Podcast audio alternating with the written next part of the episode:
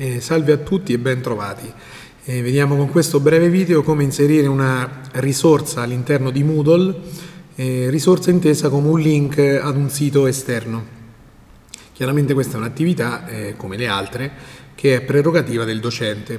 Quindi una volta, eh, eh, se, una volta loggati in piattaforma con le credenziali del docente, nel corso che a noi interessa modificare, abbiamo a disposizione in alto a destra il pulsante attiva modifica Ecco, cliccando su questo pulsante la pagina del corso cambia aspetto, compariranno tutta una serie di icone come per le altre attività in cui è possibile andare a modificare le attività esistenti, ma è possibile anche con l'apposito link previsto per ogni modulo aggiungere un'attività o una risorsa. E adesso noi aggiungeremo un link a un sito ehm, cliccando proprio sul pulsante aggiungi un'attività o risorsa del modulo, del modulo 2, anche se 2 non c'è scritto test e moduli aggiuntivi. Allora cliccando apparirà la solita finestra che ci permette di selezionare l'attività o la risorsa che vogliamo inserire. Nel nostro caso noi nella eh, sezione risorse eh, mettiamo il segno di spunta sull'URL. Come sempre nella parte destra c'è una guida che ci, in modo dettagliato ci descrive quello che noi possiamo fare. Allora clicchiamo su aggiungi e apparirà una schermata che ci permette di scegliere una serie di parametri e, e impostare l'attività, eh, la risorsa come vogliamo che venga visualizzata. Allora, eh, i campi in, con l'asterisco sono sempre campi obbligatori. Il nome della risorsa può essere chiaramente differente dal link della pagina che a noi interessa. Nel nostro caso scriveremo bollettino regionale dell'Umbria.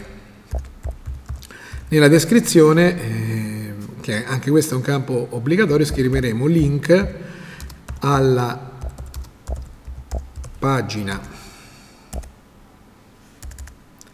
pagina del sito della regione Umbria con il bollettino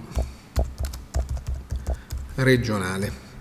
Ecco qua, possiamo eh, scegliere di visualizzare la descrizione nell'home page del corso oppure no, eh, vale lo stesso discorso delle altre attività, mm, nel caso in cui noi abbiamo soltanto poche risorse questa può essere un'opzione da prendere in considerazione, nel caso in cui nella nostra home page sono presenti tante risorse far comparire tutte le descrizioni popola diciamo così un po' troppo la home page e rende forse il corso poco fruibile. Eh, l'importante è il contenuto, il contenuto chiaramente è un campo obbligatorio. Noi possiamo a questo punto inserire l'URL.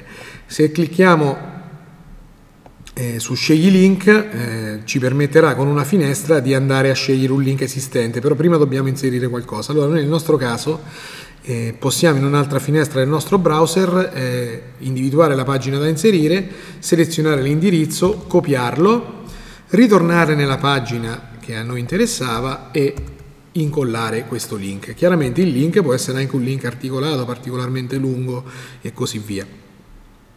Eh, questo è il modo probabilmente più rapido e più sicuro per poter inserire un link. Poi abbiamo una serie di opzioni sulla visualizzazione, se deve essere automatica, quindi lo sceglierà il sistema, se deve essere in, in embedded, cioè all'interno della pagina, in un pop-up e così via, le eventuali dimensioni della finestra e la visualizzazione della descrizione.